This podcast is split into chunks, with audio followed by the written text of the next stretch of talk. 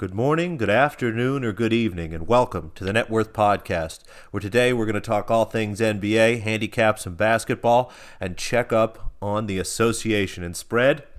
It's a beautiful day in the neighborhood, a beautiful day for a neighbor. Do you know why? Is it something about uh, the one guy who can't shoot shot? Well, as uh, the tweet I saw from somebody, um, it was described as everyone making a big deal about a guard in the NBA making a three, but it happened, spread. It happened. Ben freaking Simmons not only shot a three, I'd be this excited, honestly, if he shot the three. He not only shot it, spread, he made it. It was in rhythm, it was in the corner. The play was set up to get him the ball in the corner. It was amazing. Have you had a chance to watch it 12 or 15 times yet, like I have?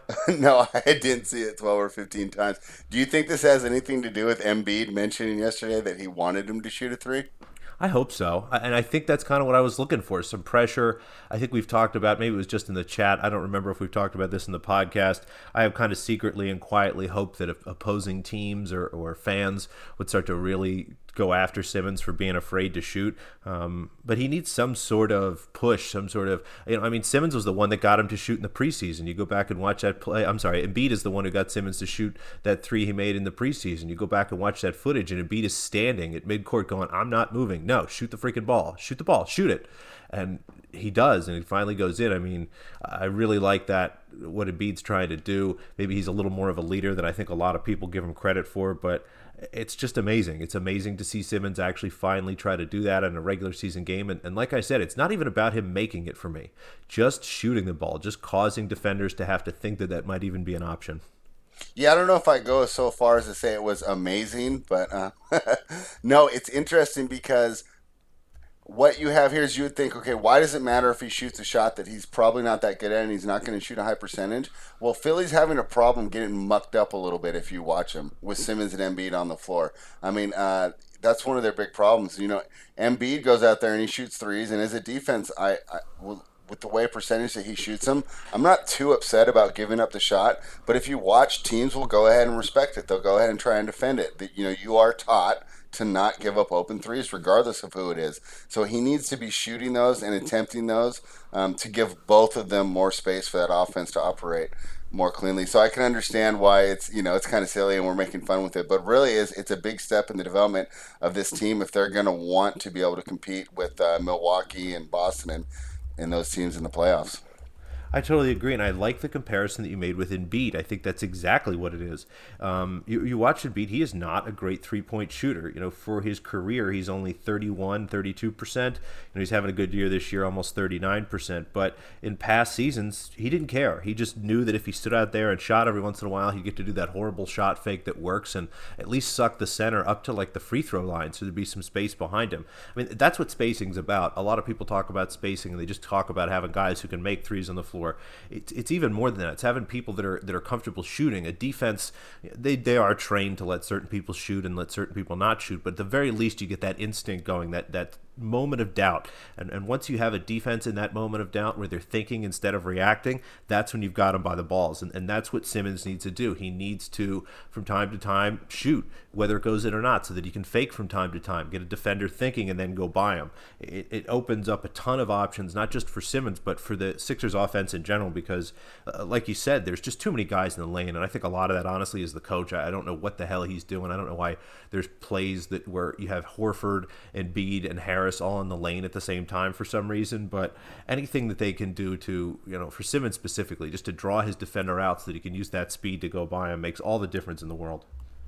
Yeah, an interesting one drawing the defender out too is uh, we're watching it right now. It's flipping on between the channels, but we have the matchup between Minnesota and Utah, right? And you look at the teams on paper, and you know, Utah is a better roster top to bottom. But Karl-Anthony Towns can completely disrupt that team by going out and shooting threes. I don't know how many shots tonight, but in the last matchup, I think he went out and shot like 15. But this whole idea was I'm going to bring Gobert out of the paint. These guys are used to just rolling everyone in the middle to the rim protector. If he's not there, their whole defense changes. So it's funny how little things like this may not be the highest as far as like analytics. Like I don't know if I want you know my center shooting 15 threes a game, but in certain situations, you need to do it in order to change the defense uh, in ways that wouldn't necessarily show up mathematically or on the box score.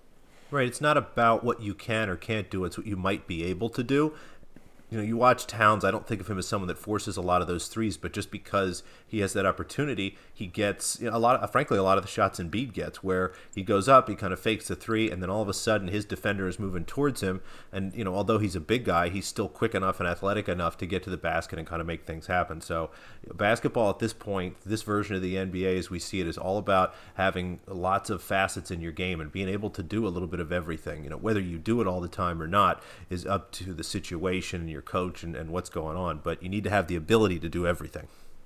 Yep, completely agree. So, uh, good news for you and the Philadelphia fans going forward, and uh, we'll see how this interesting development takes its next turn there in the uh, Taylor Simmons and Embiid.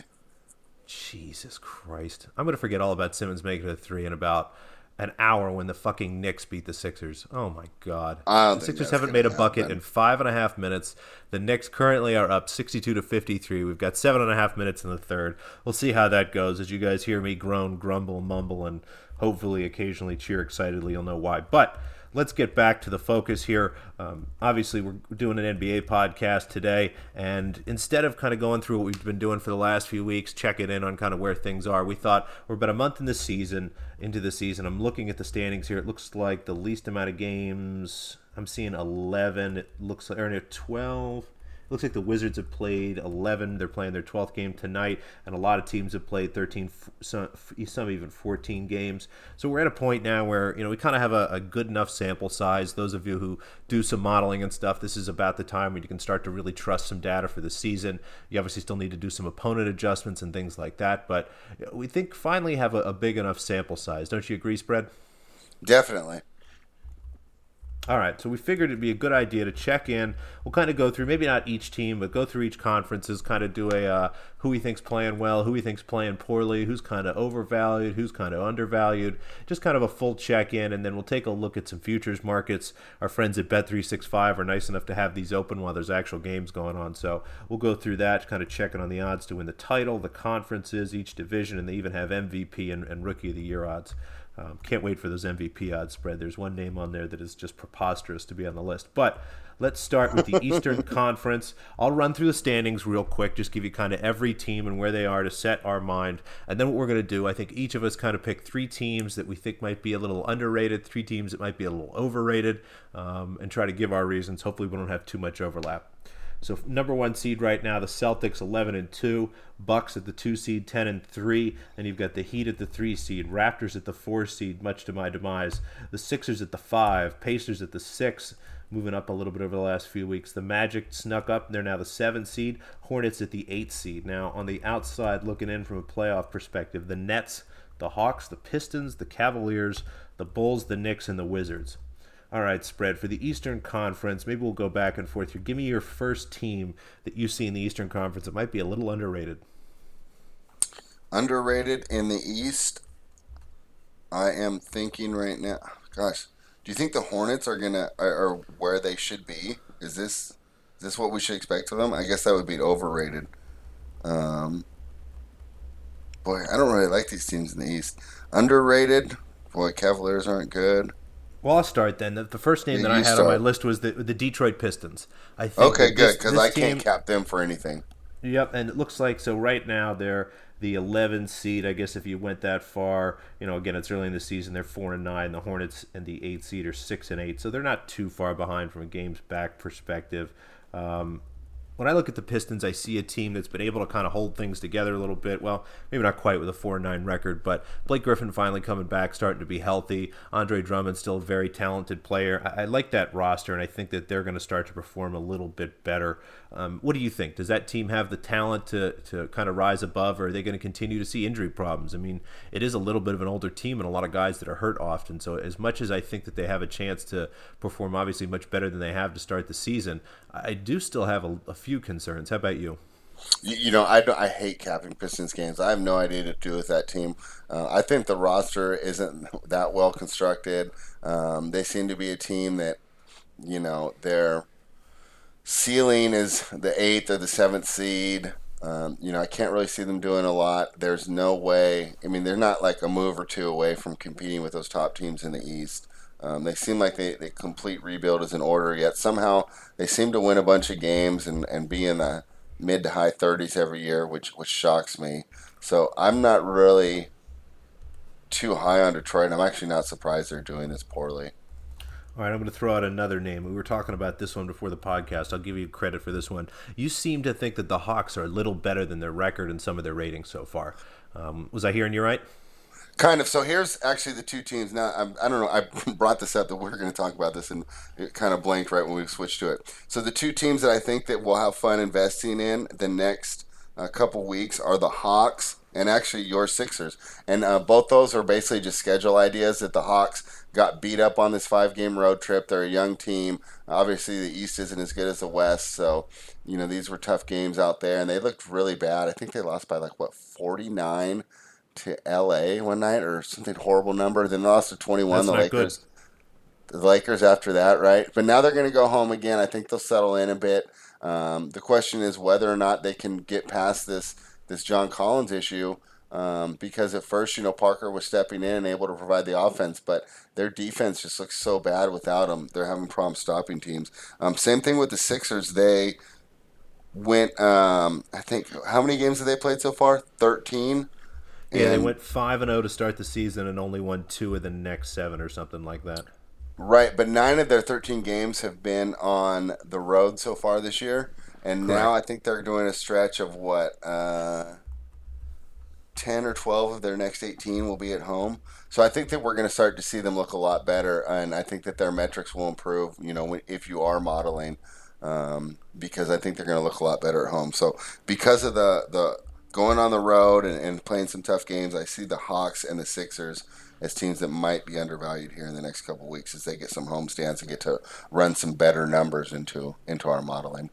Yeah, I don't know if I'm ready to jump on board with the Hawks the next two weeks. I am waiting for Collins to come back. My hope is that this Hawks teams can fight to stay within a couple games of 500, and then when Collins comes back, I think they'll really be able to put it together, start to play some better defense, and that will be the time to kind of jump on the Hawks bandwagon a little bit. I like what you said about the Sixers. I hope you're right. I still remain to be pessimistic. You know, as I think we've talked about a handful of times on the podcast, and I, you know, I mentioned it earlier. I don't know what Brett Brown is doing. I don't know that if he hasn't had enough time to watch these guys play together yet to, to form some sort of strategy, but there really does not seem to be that much of a plan on offense. Poor Josh Richardson just looks lost. Horford and Embiid are getting stuck in the lane at the same time together far too much. Simmons doesn't have enough space to kind of attack and get to the basket. It's I'm confused. I'm a little worried. I hope that the Sixers do pop. I think as the season goes on, you know, when we talked in some of the offseason podcasts, I did talk about this. I expected the Sixers to start slow. A bunch of new players, not a ton of faith in Brown being able to figure it out. And that's kind of what we've seen. I was a little surprised actually that they won their first five games the way that they did. So I'm actually kind of hoping they struggle a little bit and maybe we get some better prices on them. But I think they will start to put it together and we start to look at the end of the year at, at their their profile. I think you will see them get to be better and better as the season goes on. Yeah, interesting. So it's funny because this is a common fan base, and a lot of things I like to do for my research when I'm um, going to be writing about teams or capping teams is I like to go to the local teams forums, blogs, subreddits, you know, and just kind of get the feel for the fan. And um, every fan almost seems to hate their coach, and it's just funny because I kind of think like okay, number one, okay, if we get rid of these guys, who are we going to replace them with? Because I don't think that there's that many uh, good NBA coaches. I hate there. this argument. I hate what you're about to talk about, and this is something I tweeted about. The stupidest excuse to not fire coaches: there isn't somebody readily available to do the job. As soon as you know that your coach is incapable of winning a championship or incapable of maximizing your talent, I'm ready for but how do you know else. that that uh, how many more years do we have to watch Brett Brown not be creative on offense? How many? This is their third, okay, maybe even fourth season to watch him send too part. many bodies down to the lane. Come on. This is where the schedule kind of kills these guys because how much practice time do they get? So let's say he's seen stuff and he's identifying, okay, we're having these problems. Okay, Richardson is having problems. How many practices does he actually get to implement his new ideas? I think I that's why coaching matters so much more in the NFL because they actually have practices and time to, to implement new ideas and switch up game plans. I almost feel like, you know, you get your training camp, you get to implement the ideas you want, and now you're kind of just flying by the seat of your pants and you get a practice here or there, but I, they don't get really that many practices to, to implement their ideas. I think the coaching in the NBA is more about concepts, and I think even without enough practice time, you should be able to institute some concepts and just have some basic ideas where you know when you're setting up some sort of play, it doesn't involve Embiid and Horford standing next to each other in the lane. Maybe even look at the two of them and say, "Hey, you know, I know I'm over here calling some plays, blah blah, but if you guys ever notice that you're standing next to each other in the lane, one of you get the hell out of there." Like it's you know, I'm not the smartest person in the world. I have coached basketball, but like at the low, at the very lowest of levels. And, and the more I watch the NBA, the coaches that are consistently effective, that are, are creating a team that is greater than the sum of their parts, are people that are trying stuff. And I don't know. Maybe the Mavericks have more practice than the Sixers. I don't know. Maybe the Celtics have more practice than the Sixers. Maybe the Heat have more practice than the Sixers. Or maybe Erik Spoelstra, Brad Stevens, and Rick Carlisle are a little better at, at trying to adjust okay. stuff on the fly you're, and you're be right aggressive there. during the middle of games. Like, come on, like uh, just try something. Like it's uh, forget about practice. It's the NBA, the regular season. There's 82 games. I mean, uh, try some stuff. Like, what are we doing? All right, two notes here. Number one, getting you during a Sixers game for the pod is awesome because you're fired up tonight.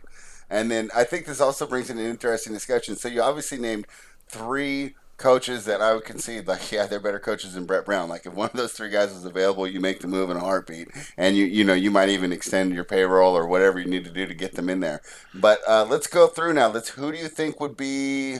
I don't know if we can do top ten, and you did already did three out of five. Can you do a top ten list for maybe coaches? Is there ten good coaches in the league? That's a great question. I'm going to kind of go through. I don't know if I'll be doing this in order, but I'll go through each team, and I think anytime there's a coach yeah. I like, I'll kind of fire off. All right, Brad. And Stevens I'll go with, with the Celtics. you. We'll kind of just sit there. So Brad Stevens with the Celtics. I think he makes our list pretty clearly. What do you think about yeah. Budenholzer? I think that he's fantastic with a talented team, and I don't think I'd want him to lead a rebuild or with a young team. All right, so put Bud on the maybe list. Spo for the but Heat. for Philly, I think he would be better. Well, than, yeah, than your guy. Look, I mean, if we're gonna have a which coach is better than Brett Brown discussion, we can probably okay. All right, twenty to twenty-five. Okay, I get it. I get it. All right. So maybe let's let's not waste our time and, and jump into that. But again, okay. at the end of the day, I think there's kind of just some fundamental things. I I am a Sixers fan. I don't to be perfectly honest with everybody, I don't understand fandom. I live in the city of Philadelphia. I'm surrounded by Eagles fans, and if you are someone that is familiar with the NFL, Eagles fans are insane. I don't get it. I no, yeah, the guy it doesn't catches make any the baby. sense to me and and he talks about Nelson Agholor dropping a p- pass, right? That's what he was thinking when he was saving the baby coming out it's of the ridiculous. burning building. It's a, I mean, when the Eagles lose a football game, uh, the next Monday, the city of Philadelphia is a horrible place to be. Everyone's mad. So there are more traffic accidents. Crime goes up. This is like all stuff that people have verified. And I don't get fandom. I don't. But I am irrationally attached to the Philadelphia 76ers. I will cheer for this laundry for the rest of my life.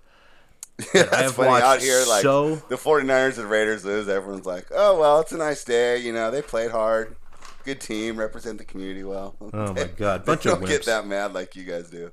But I've watched enough Brett Brown at this point to know that I think that he is maybe a good kind of culture guy, someone that knows how to build a locker room and make all these players feel self confident and, and you know to be able to go out there and do what they want to do. But I don't know if he's a, a, coach that challenges the players enough. I don't think that he tests these guys and pushes them to ex- extend outside of what they're doing. And I just I don't see any creativity. Again, it's every single year it's the same stuff, the same mediocre inbounds plays, the same dumb concepts on offense.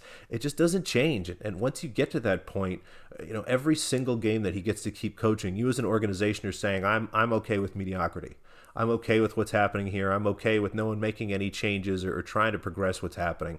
And you know, to circle back to your point around, you know, who would possibly replace them? How many people had Nick Nurse on their list of great coaches last year? I don't know. And I think as you go back through, I mean, how many people knew Spoelstra was a great coach before he was a great coach? But both you just got to go out and showed at flash potential, right? I mean, obviously we didn't see it, but so did um, Brett Brown. Within the mean, organization, they had, you know. So I'm just saying, if they're in the organ. They don't see anyone in their organization that's showing the potential that those guys have. But you got to try. Once again, you know what you have isn't working. Any change is positive, just in that we're now moving away from mediocrity. It's you know, and that's the organization. You're right. Maybe they should have. I don't know. Is Monty Williams a great coach? Maybe they should have canned Brett Brown and kept him. Uh, but there's got to be somebody out there, and, and I just again hate that excuse from fans. I don't. Where did Monty, did Monty Williams end up in Phoenix? Yeah, he did. And I just okay. and he's every, doing pretty good out there. He is, and everybody okay. says this. You know, everybody ahead. says, says the same thing. You know, oh, we shouldn't fire Brett Brown because we don't know who the next coach is. That's such a stupid excuse. Like, of course you don't. It's not your job. The organization should have a list of guys, and it's time to time for a change. This, you know, we'll see how the season goes. I assume Brett Brown's going to obviously get to coach the whole year. He probably deserved that just for his service and things like that. But I'm done. I'm ready for anybody. It's so fun for me when because you're so uh, analytical and math based in your handicapping when you get real emotional like this. So okay, we got through the top three coaches in the East. You know, uh, Nurse, we already conceded. We got the Sixers, Pacers. Who's their coach? Nate McMillan. I don't think he's that Nate good. McMillan, it's I, I don't know. He's probably in that. So when I think of NBA coaches, there are good ones, there are not bad ones, and there are bad ones. Um, Nate McMillan would be in that not bad tier, and I guess Brett Brown is probably somewhere in that not bad tier. I would consider towards the them to be half. about the same. All right.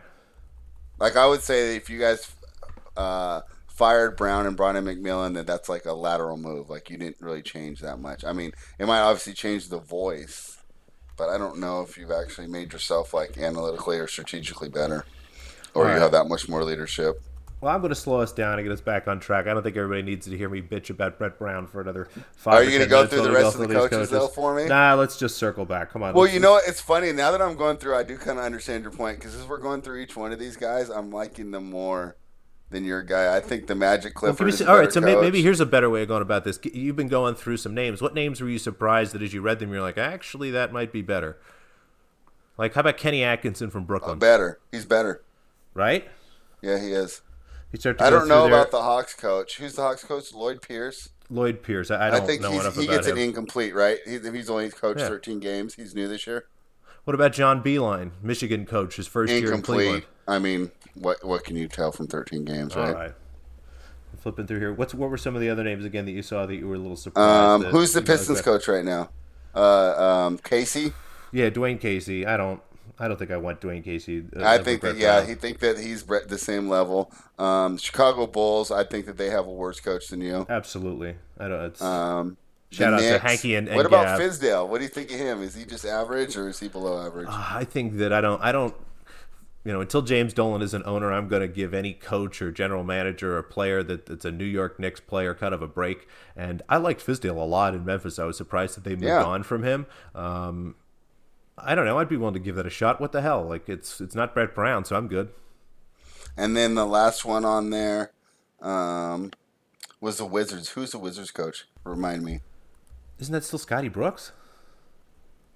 No, I'm can't be. pretty sure it's still yeah, Scotty Brooks, which is uh, he's still employed. Yeah, Scott Brooks 1.0. As a lot of you guys follow me, I often refer to Brett Brown as Scotty Brooks 2.0. Um, he is the evolution, but yeah, spread. Th- there you go. It's a bleak situation. Yeah, okay. I guess when you're going through, like, I do have them, I guess, lower than most of these guys. Did you want to do the West, or should I just concede the argument there and we'll move on? I think I'm just feel sad and miserable. Um, it's good to see the Sixers fighting back. They're Would you rather have like Luke 15? Walton, now they're only down Kings by coach? five. Ooh, now there's a conversation spread. I don't think I would. I maybe I, it- you know yeah I would because again I know Brett Brown can't do it. Maybe Luke Walton can. He's not Brett Brown. Yes, yes anybody but Brett Brown, okay. except Jim Boylen, I guess.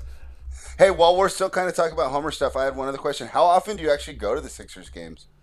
Um, I probably go to at least a dozen a year. Uh, Oh, do you? Okay. It's kind of tough. I mean, honestly, ever since they got Embiid and, and Simmons, the tickets are a little Are pricey. expensive. But you Yeah. got to kind of pick your teams. Actually, one of my favorite things to do, Giannis's first two, three years, for some reason, the people of Philadelphia were unaware that he was that great. So used to be able to get really cheap Bucks tickets. I used to go sit like mid court, 15 rows off the floor for for me, which is perfect. I mean, unless you can sit courtside, which I don't have the money for that. But if I can get a ticket like 15 rows right at mid court, like the mid court lines going through your seat, that's perfect. And I was getting those in like the 50 to like $100 range regularly. I mean, that was lovely. So my question is, so I went last night for the first time in a while, and the arena was actually more empty. The Sacramento arena was a lot more empty than I expected. And uh, I went with my buddy, and he goes to a lot of games, and he said, "Yeah, it's pretty normal for about Tuesday night." How do you guys do attendance wise? I think that I don't know about the sold tickets, but we probably only had eleven or twelve thousand total in a seventeen thousand seat arena. A lot of it depends on the opponent, but for the most part, I think the Sixers games are quote selling out. I think they're finding somebody to take all the tickets, and whether or not there's somebody in every one. But how many are in the arena? Uh, it's who knows, and I guess uh, thinking about it again, I haven't gone this year yet. Unfortunately, I'm trying to go next week at some point. Got to find somebody to dog sit. If you're in the Philadelphia area and you want to come over to my house in Ardmore and sit with my lovely, lovely, wonderful little adorable dog, I would be more than happy to let you do that, so I can go to Sixers game. Um, but I think in general, as you start to start the game, they're you know maybe two thirds to seventy five percent full, and as the game goes on, it kind of start to fill out and fill out. Um, I, I, bet that most of the seats are filled. Like we're talking like okay. 85 90 percent. Yeah, it was just wild to me because I think our team is pretty good now, and I used to go a lot, especially when I was younger, and it seemed like when we were like bad in the '90s and stuff, it was still a lot more full than it is now, and it made me think during the game about um, the ratings issue, and I was wondering, is I mean, is there really a decline? I mean, obviously, the hardcore fans like you and I are still there, but I'm wondering if there's a decline in just the casual observer uh, as the ratings uh, suggest. You know, did you see that they're down like 27% or something? I did. I attribute a lot of that to streaming. I think people are moving over to non-traditional platforms that generally don't get measured you do, those huh? numbers. Because I the do. NFL numbers aren't down. Well, I wonder how many of those people stream. I think the NFL is actually a little bit harder to stream. You got to get you know Dish Network or you know call Dish and prove to them that you can't actually have a dish where you are and do all that kind of goofy stuff. The NBA makes it really easy. Oh, so um, you're saying people are just buying League Pass and watching it? Yeah, I, th- I think a lot of it's like that. on the PlayStation. Yeah, absolutely. It's much easier to do with NBA games. And then it's the beginning of the season. I mean, come on. Uh, the NBA season, unless you're a fanatic, you're not watching every single game. And a lot of the big nights for the NBA are supposed to be Thursday. There's football on on Thursday. Like, come on. Yeah. That's interesting. One fun note about the uh, NBA League Pass: if you are streaming on your PlayStation, they usually will not play the local commercials. Um, you usually get the in arena cam, so like it's like if I watch it here on my Dish Network, I get the local commercial like Menards and all these like you oh, know people selling tractors and stuff. If you're watching the Minnesota games, but um, if you watch the PlayStation feed, you'll get the kiss cams and the, the little emoji cams and all the little contests they do at halftime. It usually will just stick you with the arena feed. So that was like one of my favorite parts of watching on the PlayStation. All right, what the hell were we talking about? Oh, that's uh, right. East Coast teams. We went through the teams that we thought might be a little underrated. Today, huh? The teams that might be a little underrated. I think we're kind of done with that. We talked about the Pistons, the Hawks, as well as the Sixers a little bit. Now let's go a little bit negative here, spread as you start to Overrated. look at the Eastern Conference. Who do you think has played a little above where they should be for the season? Who is going to kind of slow down a little bit, maybe take a step back? Uh, you know, the easy choice is the Charlotte Hornets. You brought them up earlier. Yep. Do you think they have a chance to make the playoffs or the eighth seed right now? I mean, everyone's got a chance in the East, right? The East is a great you know, everyone's got an opportunity there. Um, I think the Pacers. I'm surprised that they're they're doing so well. I think that uh, they might take a step back. I'm actually surprised that they're doing so well. What do you think of Indiana? Well, I like the way Brogdon's playing, and you have to remember they're going to get Oladipo back at some point, so they have that easy right. way to kind of level up mid. But just for the next couple weeks, say, just with this squad. I think that I'm not super excited to bet on the Indiana Pacers yet. I don't to be honest, I haven't watched enough or dug enough into a little bit of what they've done. I know Brogdon has played well. I, I think I'm kind of lukewarm on them. I'm not excited to bet them. I'm not necessarily betting against them a whole lot either, though. Yeah, I mean, I've watched them a couple times, and I see that they're eight and six, and they didn't really look like an eight and six team to me. So maybe Nate McMillan is a better coach than I give him credit for. I think he's a good kind of again. He knows how to structure an organization. He knows how to build some plays. He does some things that are a little unique. Again, I haven't watched not one single Pacers game yet. I'll have to go back and do a little bit of homework there. But I think I'm more optimistic on them long term. Again, once Oladipo comes back, they might be a real interesting team. But they seem to go out there every night and play hard. And honestly, at this point of the season, that's the best you can hope for. I think. Yeah, so they're doing well, but um, I, w- I would actually be looking to kind of fade them. I think their numbers are maybe a little higher than All right. that, that team is. I think again we're down on the Hornets a little bit. I, I, I don't see them being a playoff team. I'm surprised that they have this many wins. I think we both gave their gave their regular season win total under out something around like 33. I hope it was 33. It was probably actually 28 or something. No, the Hawks was 33. I think that was like 28. We need them to slow down on a big The Pacers? No, no, the Hornets. It was higher than that. The Hornets. Oh, the Hornets. Oh yeah, they're going to go over for sure. It was 24. Ooh, that's not good for us. Yeah, they're going over for sure. All right. Are there any other teams? You know, again, I, th- I feel good about Boston. I feel good about the Heat. As much as I hate to say it, Pascal Siakam has taken a huge step forward, and I think uh, all my Raptors unders and no playoff bets are going to go by the wayside. So hopefully, a few other things go in my favor because that was a pretty big position by me. Um, the Magic just snuck into the playoffs. I feel just about right about them. Again, anybody yeah, they're else? six and seven, right? Didn't they seem about it like a six and seven team? Yep. I'm watching them get uh and they're, they're they're keeping pace, I guess, with the Raptors, but the Raptors definitely look like they're a better team here. All right. Anybody else in the East you want to touch on before we jump into the West? No, let's jump into the West. That's where all the real action is. All right, I'll go through the standings like I did the first time, and then we'll, you know, try to talk about teams we think are a little underrated, and then jump into the teams we think are a little overrated. Lakers are the one seed, then the Rockets, Nuggets, Clippers, Mavericks, Jazz, Minnesota, and Phoenix rounds out the top eight. The Kings, the Grizzlies, Spurs, Thunder, Pelicans, Trailblazers, second worst record in the West, and of course the Yeah. worst record in the West spread, the Golden State Warriors. What a sad state of affairs it is there. But let's start with some underrated teams as you start to look at these standings. Who do you think is maybe a little bit lower than they should be? A little bit lower. I think I think Sacramento's coming on. I think they. The more I watch them, I think that they are just messed up from that India trip, and it kind of screwed them all off. And I think that they're starting to to be reaccustomed to the way things are here. Um, so I like the Kings on the way up. Yeah, they're six and seven. You know, De'Aaron Fox has been hurt for most, if not all, the season. We haven't seen Bagley yet this year, so they're another team that is able to hover around 500 and has two really easy ways to make their team better naturally. I think that that's a great pick. I think the Kings definitely have a chance to pop. You know, now they're just outside of the playoff picture. Do you see them sneaking in? Yes, I do. I think the Suns um, might be doing a little better than expected. And then, what do you think of the T Wolves? So I'm down on the Suns. I think that they just had a nice little stretch, and you know every team's gonna have a nice stretch during the year. They just happen to have theirs to open the season. Um, the T Wolves, boy, were we wrong on them? They're looking pretty good. What do you think of them? I think that it's really fun to play basketball without Jimmy Butler for those guys. I think they had a terrible year last year, getting yelled at, getting probably cursed out, getting punked every day in practice, and having to hear about that and answer stupid questions about it. I think Karl-Anthony Towns is one of the best players in the league. I think that we've maybe underrated him when we have conversations about the top 10 players in the league. We are foolish to exclude him. Um, he's been really great. Andrew Wiggins seems to have learned. Yeah, the resurgence of Maple Jordan. What do you think like, of what that? is that? I don't. I love that Maple Jordan thing. I don't know where you found that or if you made that up on your own, but bravo. I want a Maple Jordan shirt. I mean, that's pretty fantastic. I think the Timberwolves do have a chance to maybe hang on to a playoff spot. I think you circled the right team, though, in Phoenix. I think they're playing a little over their head. Um, it's been a nice season for them. We've talked about them a bunch. They've eh, did a good job this offseason of adding NBA players that make sense on their team and really allows everyone to kind of do what they want to do. And we'll see. Maybe that matters long term. Maybe Monty Williams is a great coach, but I'm not counting on it. I like the Kings to sneak up and take that playoff spot. Now, the other team I wanted to talk about, the Spurs. Um, That was the two I was going to bring up too. As I say, we got to touch on the Spurs and the Trailblazers because they're the two teams that. Um, I mean, I know you didn't expect the Trailblazers to be good this year, but I don't think you expected them to be this bad, did you? no, I should have taken the Trailblazers. I should have taken all those Toronto bets and done them with the Blazers. I am. Right.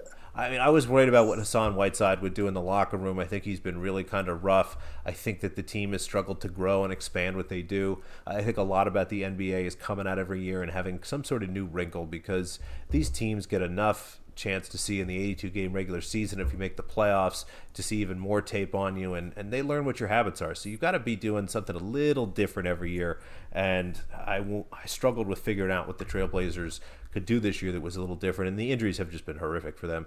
Zach collins is a huge injury that, that just that limits creatively what this team can do in, in huge huge ways. I think that they are better than their record obviously. They're 5 and 10 right now. I, I think that they will end up the season closer to a 500 team if not just above that mark. But the Spurs, another team, pretty disappointing. There's been some, well, maybe not rumors, but I've listened to a couple podcasts and people have started talking about, you know, spread. If you are R.C. Buford, the general manager or president, or whoever he is of the Spurs, are you looking to trade DeMar DeRozan or LaMarcus Aldridge and kind of blow things up here a little bit? You know, they've never done that before. Um, that I can remember. Well, besides the one time they did it and got the uh, and got Tim Duncan. right, but Pop wasn't even there then, was he? Oh, I mean, that's how long ago it That's was? a great. Qu- I think Pop That, is I in mean, the what, organization. what I year don't was Duncan drafted? Ninety five. I mean, me I think I remember watching Duncan in high school. Uh, no, I agree. I think it was 1997. He was drafted, I believe, the year after Allen Iverson. Yep, the 1997 draft. Let me see when Greg Yeah. Popovich started coaching for the Spurs. Um, it was pretty close to that. It was either his first year or maybe he was like an assistant and they bumped him up or he I remember he had kind of a funky um, career. I think he was actually in the in the front office here. So no, he was actually the Spurs coach in 1996. So he was the coach that first year. Oh yeah, and then yeah, there was rumors that they were going to get rid of him because he did so poorly the first year. Yeah, no, they weren't because they were tanking to get Tim Duncan. But you know, ever since that point, Well, I mean, if you only have to do a tank every 20 years, your organization's doing good. As far as them getting rid of those guys, I don't see why not. You know, I was interest, I was listening to something about DeMar DeRozan today. He's a net negative plus minus for his career. That really surprised me. why? He's not a terribly great defensive player.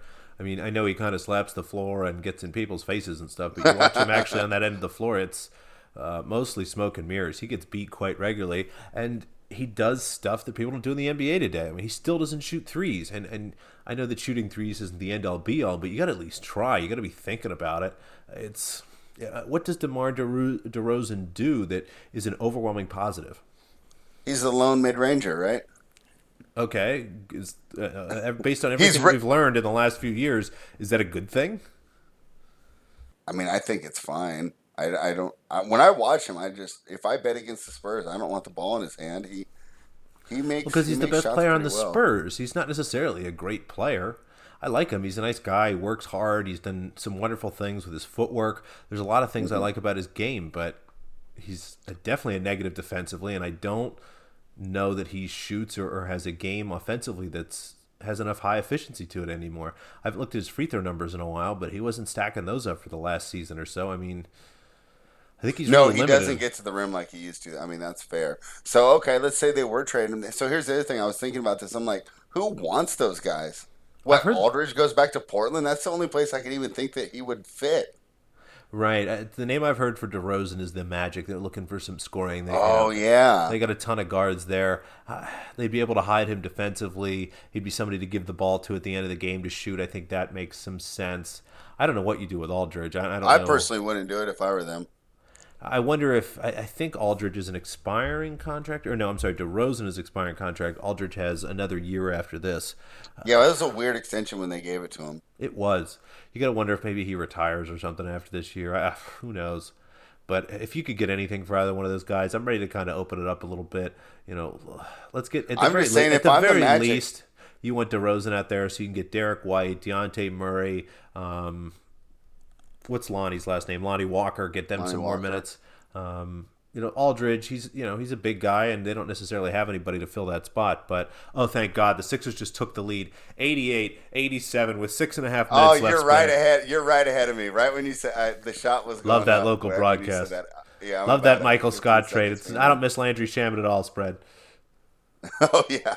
All right. So again, getting back to the Spurs. So uh, you know what I would suggest again is maybe keep an Aldridge because it's maybe harder to replace him a little bit. You've got him next year. You can use him as an expiring contract for next year. And DeRozan, he's a free agent this summer. You got to move him, I think, and try to get something. Give some again, open up some minutes for some younger guards, and you know maybe try to trade. Other than Orlando, who does he help? Like who wants him? I don't know. I, I really I don't know, but.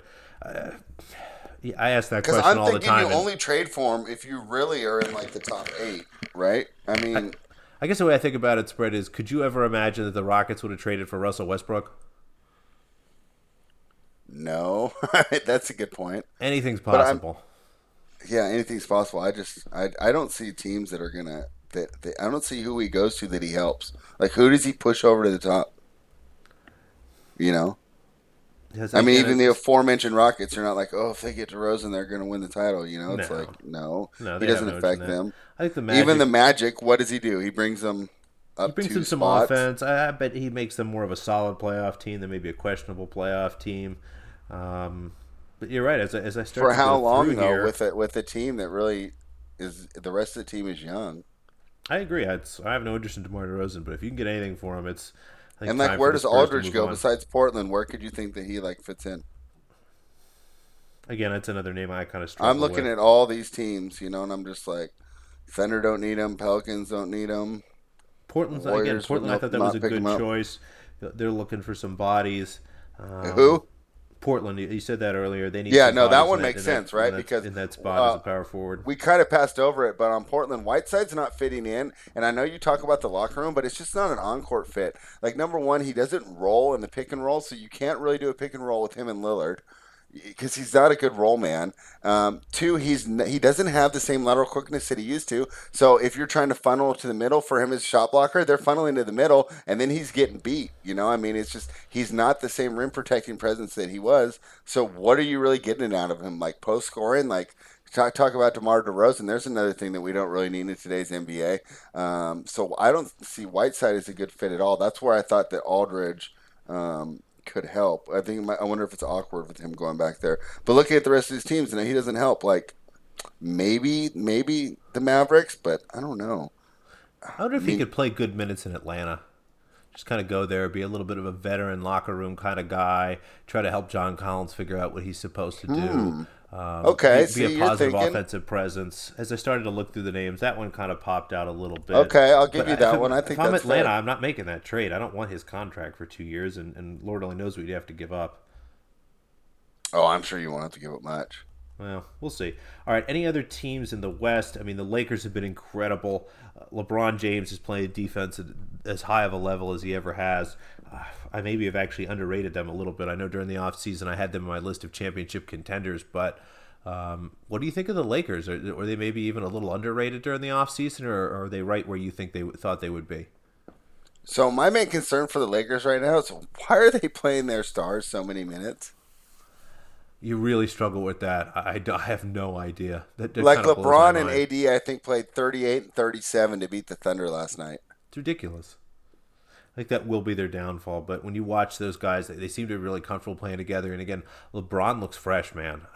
When's the last time you saw him move this fast? No, I mean no. Well, two years ago. It's just a bad year last year. But um, yeah, I, I'm just surprised that they're playing him so so much. I just I worry about them, especially you have two. LeBron's not necessarily injury prone, but you know it's just a lot of load for. How old is he? 34, 35? Yeah. Yeah, and then Anthony Davis, it just makes sense to limit his minutes because he's never been a, uh, you know, he's always been injury prone. So. All right, the other team that I had circled I wanted to talk to you about was the Utah Jazz. They are in the playoff picture right now, have a winning record at eight and five, but I think that there is room for improvement here. Mike Conley's oh, yeah. had a tough start to the year. I don't know if this team has coalesced or gelled, if you will. What do you think about the Jazz? I think that they have a lot of easy ways to improve themselves as they continue to get better playing together. But what is your opinion? Yeah, I think that's going to be a team. You know, we talk about you know sell, uh, you know, uh, buy low right now that we're doing, but I, we're only doing it for the next couple weeks. I think as this season goes on, they are going to gel and figure things out. I think that they're still having problems um, integrating Conley into the offense, and uh, the fact that he didn't shoot well to start the season obviously hurt. Um, but it just seems like you know this is a team well coached. Uh, he we definitely put uh, Mr. Snyder ahead of uh, in our above average category if we would have done the West right. Um, and it just seems Absolutely. to be coming together. They they're figuring out their spacing uh, with Bogdanovic, and yeah, they're going to be. I think they're a team to really look at to be supporting after the All Star break. I think that's when it's going to finally come together to them, and I could see them running off one of those Celtics like ten game win streaks that that the Celtics just achieved. All right. Any other teams in the Western Conference you want to touch on before we jump into some of the futures odds here? Let me see. Yes, I want to know your opinion on the Mavericks. I love the Mavericks. I was surprised to see there were a lot of people in the offseason. I know our good buddy D Money was a big fan of this, and uh, he's usually pretty sharp, and I gave him a lot of respect for kind of going out on this limb. We talked about the Mavericks. He was on the under there. I know a lot of people were. There was a lot of pessimism around Kristaps Porzingis and his ability to play, but it seems that Luka Doncic alone is enough to, to rise this team above. Uh, they're incredible, and I think it's all about Luka, and I think it's Rick Carlisle putting him in a position to do what he does best, and them being smart enough to have a team around them. I mean, Porzingis isn't being asked to do anything crazy. He's just kind of standing, shooting threes. He hasn't been really near the basket all that much. If you watch them, he's more of a wing than he is a big man most of the time, and, and that's probably good given where he is from injury perspective. But uh, so let's talk about Luka Doncic a little bit. Where does he rank for you in the, in the list of you know best NBA players right now? You know, not top for the next five. ten years, blah blah blah. So he's in your top five. Yeah. I think he has to be. It's Yeah. I've struggled with this a lot, but he's continues to contribute on both ends of the floor, is offensively incredible, gets his teammates involved, makes everyone around him better, and continues to just score incredible baskets and make incredible plays. What a fun team to watch. I have just tons and tons of optimism about them. You know, I don't know if they're a championship contender, obviously. I think that's, you know, an important kind of check mark, maybe some cold water to dump on the fire a little bit, but you got to feel great about them as a playoff team and, you know, for a seven game series, it's they're probably a little scary. What do you think? Oh, definitely. And I, they're they're the new NBA. The way the new NBA set up, they have their two stars, and then they have a bunch of uh, versatile contributing role players around them, and it's just it's working out better than I expected. And I'll tell you what, I don't think Porzingis is 100% yet back from that injury. Like you said, he's out on the wing. I don't think he feels strong enough to get down low. And I think that as he plays more, gets more confidence in, in the knee, and gets his conditioning back, he's going to be the more versatile player that we saw in New York. And then this team gets really scary. I think you're right. All right, let's move into a little bit of handicapping now. We've got futures odds. You know, thanks to our friends at Bet365. But my guess is, you know, again, the way that the juice is usually at Bet365, you'll be able to get these numbers just about anywhere, probably tomorrow morning. Now, spread. Who do you think is the favorite to win the NBA championship? The Lakers. The Clippers just barely at, at Still, three, huh? three to one. Let me just do some quick math here. The Lakers they do in these goofy fractional odds spread where it's thirteen divided by four. Do you know what thirteen divided by four is? Mm, I don't know what's going to be like. Three and a 2.25. quarter. Three and a quarter. Very good. So three and a quarter versus three and one in the Clippers. They're basically co-favorites. You've got the Bucks at four and a half to one, the Sixers at seven to one, Rockets at seven to one, Jazz fourteen, Nuggets fifteen, Celtics twenty, Raptors twenty-five. Those all feel just about right to me. I'm starting to look through the list here. Mavericks fifty to one. Maybe that's kind of fun. What do you think? Spread the Knicks five hundred to one. Any any interest there? How about the Kings at two hundred to one? No. Yeah, this is a tough market. I don't. Do, do you see as I start to fire off some of those prices? I don't know. The Heat thirty-five to one. I don't.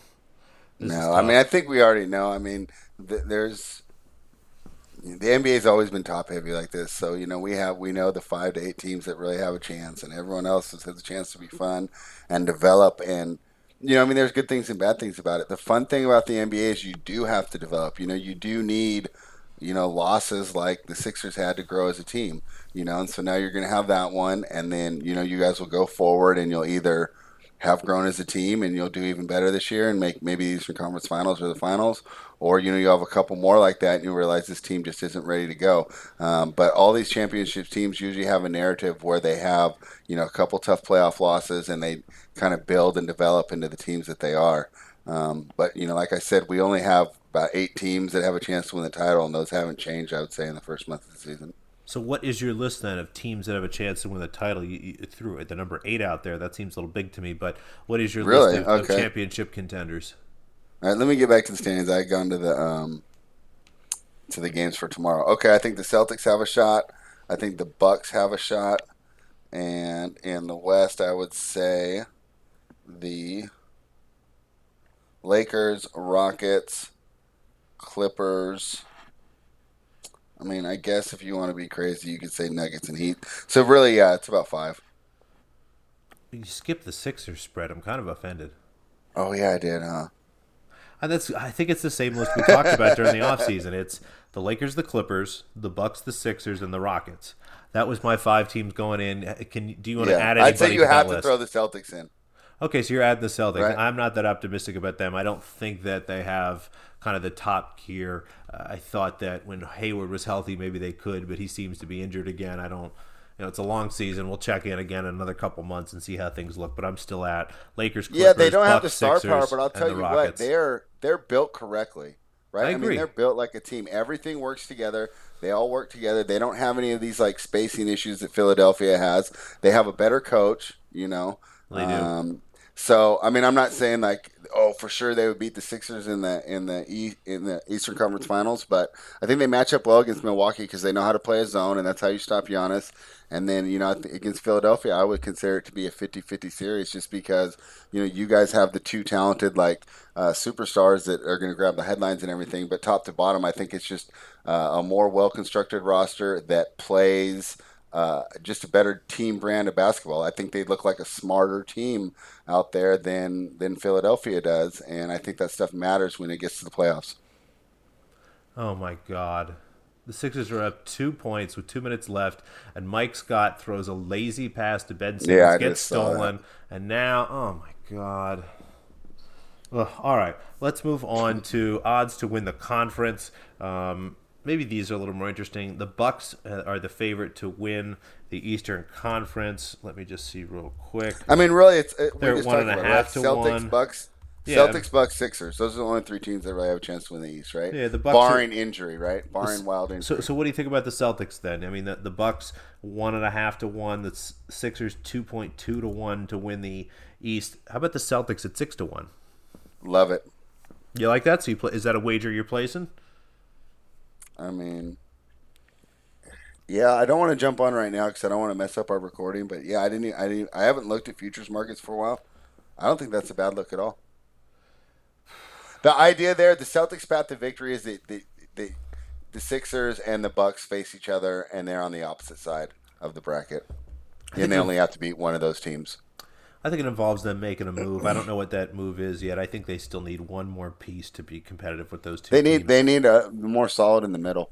yeah. especially if you look at the actual individual matchup with Embiid uh, with the Sixers, right? So right now, I think with the centers they have, they could they could compete with Milwaukee. I think that they had a problems against Philadelphia uh, in the middle. You know, what's funny. You know who they need is Aron Baynes. It's just unbelievable they let him go.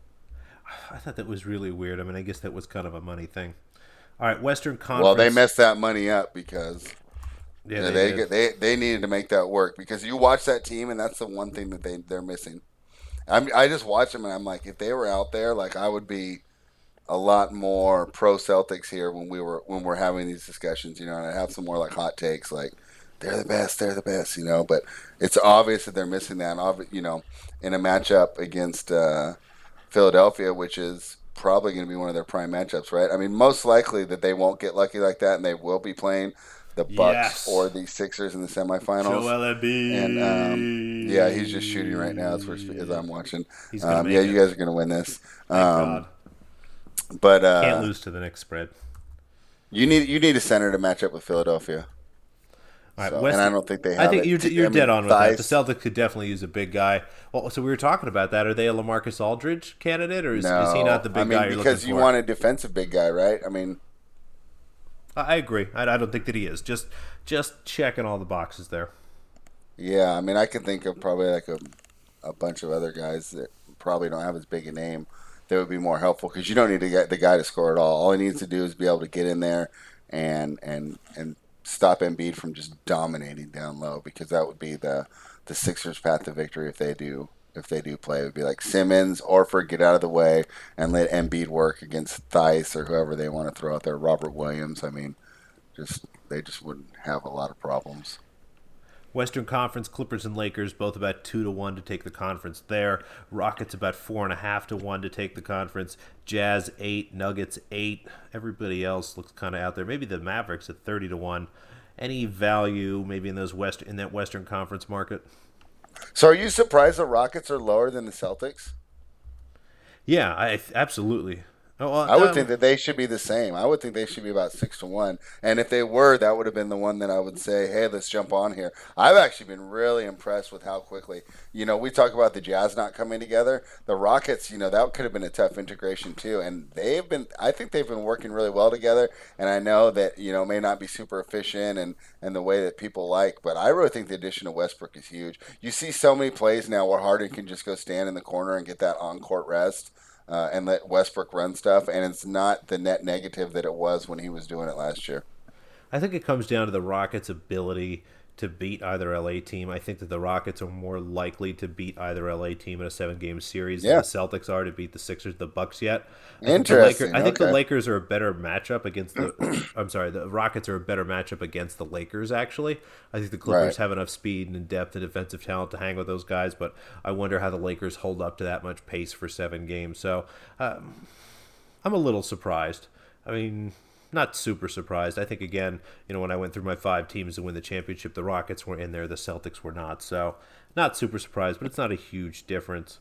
Um, so, are there any other teams you think might have a chance to win the West besides the LA teams or the Rockets? No, I mean Denver. I think Denver maybe. has a chance to finish with the one seed, but that's obviously what this is, and I, I can't see them beating. Uh, again, beating either LA team in a, in a seven game series that that's that's a stretch for me. Yeah, you know it's funny. Back to just real one funny thing about the Rockets. As a fan, I do not like that team at all. Um, but as a bettor, I love to bet on them. All right, we got division odds here. Taking a look, the Sixers the favorite to win the Atlantic. Let me just actually change that so I can see what the price is. Sixers minus 163 to win the Atlantic Division. The Celtics plus 325, although they have a lead already in the Atlantic Division spread. Let me just double check things here. The, the Celtics are 11 and 2. The Sixers are, Sixers 8, and, 5. eight and five. So the Sixers are 3 games behind, but somehow still the favorite to win the division. So I mean cuz like I said they've played uh, 9 of those 13 games on the road. They, yeah, but let's check in in 2 weeks after they get their little home stretch. Yeah, and the Sixers did beat the Celtics, so they've got that head to head, I believe. Yeah. So I don't know. I still like that 325 for the Celtics. I took a little bit of 4 to 1 before the season. Yeah, I got um, the 4 to 1 before the season, so there's no reason for me to jump back in. All right, Bucks huge favorites to win the Central. I don't think there's any surprises there. The Northwest Jazz plus 110, Nuggets plus 120. Everybody else kind of That's pretty much the them. same as the opening. Yeah, that still, hasn't moved. Still like the Nuggets there. Um, but you're right, that hasn't moved too much. The Pacific, the Clippers minus 163, Lakers plus 125 again pretty similar. I guess. Really? Well, there's been some. I guess you're right. There's been some movement to the Clippers. They were slight favorites during the preseason. Actually, I guess. And if you watch right the records and also the way the teams, boy. I think again, I'm it's surprised. it's the head to head there. The Clippers already beat the Lakers once. We'll, we'll see it's how one game, and it was the first game of the year. You think how much people are overreacting to that game, right? We'll I see. mean, if the Lakers win that Christmas, game, right? Aren't they aren't they huge favorites to win everything? If the Lakers win that game, well, they are, the but again, again, it's a, it's it's a serious tiebreaker. It matters if their record is is the same. That the Clippers right now would have that advantage, and I think that matters.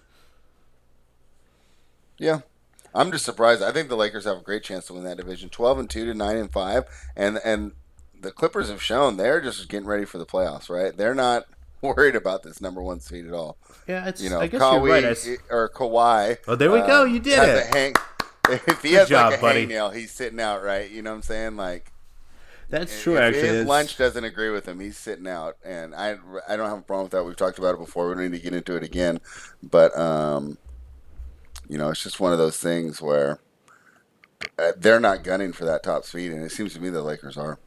Yeah, right. As you as you me- mentioned earlier, the Lakers coaches have not hesitated to play their stars. So, do you have any interest at that number, Lakers plus one twenty five to win the Pacific? Yeah, I actually think that's a good bet. See, this is where it's fun because I hadn't looked at these futures markets for a while, and I think we've identified a really good spot right there. I think I think I'm with you there. What do you think? One unit? Yeah, let's All do right. it. Let's go. Lakers plus one twenty five. We'll add that. You know what though? You know we're going to be rooting against ourselves to lose that the whole time, right? I mean, oh, absolutely. I, I hate I hate the Lakers. yeah. All right, Lakers plus 125 to win. Let me just make sure I write this down. Uh, trying to do our, a better job here keeping track of what we're doing. All right, the Southeast Division, the Heat, a big favorite, minus 334. That makes all the sense in the world to me at this point. They have the best record. They seem to be the best team, and I don't know what Orlando can do, but I have no interest in them. But plus 350. Anything to add? No. Same thing here for the Southwest Division. Rockets minus 400. You've got the Spurs, Mavericks, Pelicans, and Grizzlies. As good as I feel about the Mavericks, I'm surprised the Spurs are the second favorite there, given how they've played this year. Uh, now that I'm looking at it, is there a little value in the Mavericks at that number? They're seven and a half to one to win their division. They're eight and five. The Rockets are 11-3, so I guess they're three games behind. Uh, I don't know. I guess you'd need an injury on the Rockets. What do you think? Yeah, no, I'm not touching that. All right, so we like just one bet so far in the divisions there. Um, we'll grab the Lakers plus 125 for a unit. Now, let's go to the MVP. Giannis is the favorite here to win the MVP. He's at plus 280. Harden's at plus 300. LeBron at plus 650. Anthony Davis at plus 750. Luka Doncic at 9 to 1. That's that's a pretty incredible number. Um, Embiid 17 to 1. Jokic 20 to 1. Kawhi 11 to 1 start to look down the list. Now, spread. Uh, what do you think the odds are on Markelle Fultz to win the MVP? Shut up, he's on the list. 250 to 1.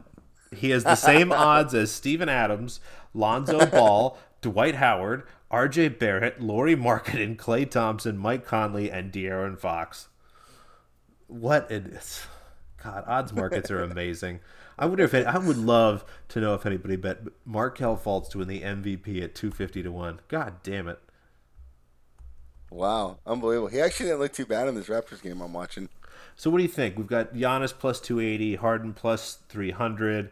It's tough to pick between LeBron and Anthony Davis. They should hypothetically split votes. I don't see Doncic eh, as good as he's been. I think that Giannis and Harden are maybe a step above. Do you have any interest in Giannis or Harden at those numbers? Again, both right around. I don't bet. I don't bet these markets. It's like a media award. You know, like the one thing I like about betting these games is like there's a final score, right? Mm-hmm. You know, like if you bet New York plus twelve tonight, like you know you won. You picked the right game. You know thing. Whereas the MVP, it's like you could actually pick the player that you think is the MVP, and, and it goes down to the voting. So it seems I don't know. It's kind of like betting on the Academy Awards, I guess. So I I don't think I've ever placed a to win the MVP bet in my ten years of sports betting.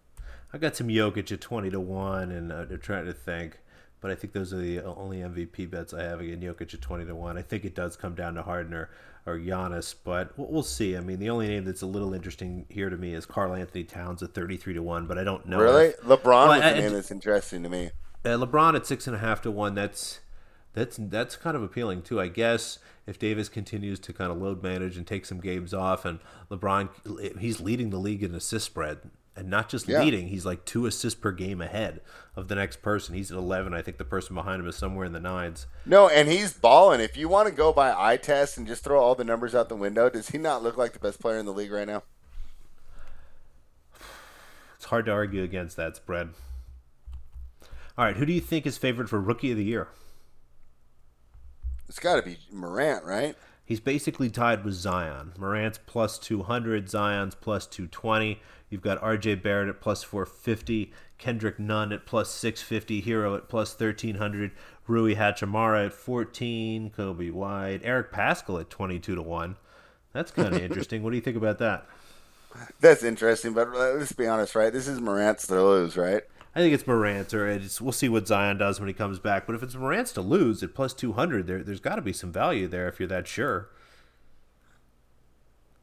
Yeah, I mean, I think there is. I think. Uh, have you been watching him? He's way better than I thought he was going to be. Like I thought he was going to be good, but I thought he was going to take time to develop. He's just coming into the league and just looking fantastic right off the bat. I think a lot of it is about that Grizzlies team in general. They just they've looked better. We didn't expect them to come out and be competitive. Anyone that follows first quarter or first half bets knows how great the Grizzlies have been this year. They're a competitive team, so I, I kind of wonder if there's a little value at Morant there at two to one. I'm not sure if I'm ready to bet it, but maybe just the slightest bit of value. What do you think? Yeah, I mean, I like it. Like I said, I kind of stay away from these. I don't bet the best picture either, but um, if I if you know if you said, hey, here's a hundred dollars, but you have to bet rookie of the year, what are you going to take? You get to keep the money if you win. I would take Morant for sure. All right, spread. Let's get into the Thursday games. We'll break these down just as a quick recap. We only have two. I know we had a fantastic start to the year. We were nine to one to start the year, and unfortunately, since then have been uh, two and eight, which puts us at eleven and nine on the year, plus one point six units. It's a game however. of runs. Basketball is a game it of is. runs. Here, so we're still positive for the year, plus one point six units, and we've saved about almost half a unit in in selling. I know that you were hesitant the other day to sell the. Uh, you know, when we were on the Periscope, we sold Denver from minus eight and a half down to minus nine, and the game actually ended up finishing at eight, so we would have lost at eight and a half or nine, regardless of what we sold, and we saved ourselves some. Juice, and you know so. what's funny is I got in there later, like two hours later, that number was seven and a half. Wow. So I ended up uh, covering on mine when I placed my own personal bet, but on the scope we had it, we got a bad number. I don't know why it changed. Someone might have been ruled out or something that moved it a point, but no, it's just funny how these markets work. It's crazy. All right, let's pull up some numbers. I'm trying to see tomorrow's games. It looks like actually they just pulled everything down. Hold on a second. I had Pinnacle pulled up, but it's unfortunately they're not there anymore. I don't see numbers on these games. Oh Jesus! What an absolute. Let me check SBR real quick. That's a great idea. Apologies for this, everybody. Um, caught a little off guard. There were odds for these games when we started the podcast, but I guess we've been. There talking. were. There were. There were uh, odds on just about every site. Ah, here we go. our folks at our friends at Bovada have odds up for at least one of the games. Let me see if I can just get NBA odds into it. Okay, so I've got odds for at the very least the Pelicans Suns game. Suns at home minus six. I'm seeing a total of two thirty three. What do you think about the Suns against the Pelicans tomorrow? I know that we are unfortunately forced to kind of pick a um, a Pelicans game again, regard and it's tough with all the injuries there are. But at first glance, I, I don't mind the Phoenix Suns minus six. Do you have any any thoughts on that? I mean, how how do you cap a Pelicans game, right? Like, who's even playing? Like, is Ingram playing? Is Ball playing? Like, let's assume that Ingram's playing. I think Ingram is the player that we're most concerned about. Um, let's assume that he's playing. I believe he played last game. So, what do you think about his year so far? Right, he's he's actually played pretty well, right? He has. I, I again, I worry about those injuries. I know that he has some you know heart issues that everyone was a little concerned about, but he seems to have a lot of soft tissue issues as well. That was a problem I think in LA. I remember having him a handful of injuries there, and since he's been in New Orleans, I can't remember you know, the last time he was healthy. I actually don't see him on the injury report here spread, so I assume Ingram is playing tomorrow. The only game time decisions that I see are Lonzo Ball and Jahlil Okafor. No Derrick Favors, so no Josh Favors Hart. is out for sure? Yeah. So I see Lonzo, Hart, Okafor, and Favors all out.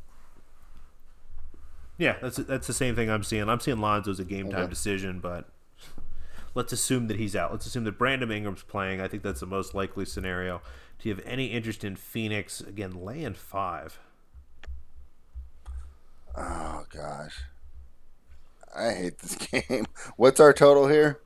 I'm going to be honest, Fred. At this point, we're about an hour and five minutes in the podcast. What do you think? Let's just do a Periscope tomorrow. Okay, let's do that. Awesome. I'll check in with you, and there'll be a Periscope tomorrow. So, with that, unless you have anything else to add, Spread, I think we're just about done. No, I think we did a great job. It's definitely fun to get you during a uh, Sixers game, especially one they that won. they're struggling. They won. They did it. Yeah. It's Nothing better than beating the Knicks because you are just Ben Simmons up, made a three. Know? We beat the Knicks. Life is beautiful. Thanks for listening, everybody. We appreciate it. We hope you have as much fun listening as we do making this. Uh, please reach out to us. Let us know what you think. We'd love a follow at Networth Pod. We would love a rating and review on whatever you're using to listen to this podcast. And have a great week. Good luck in all your wagers.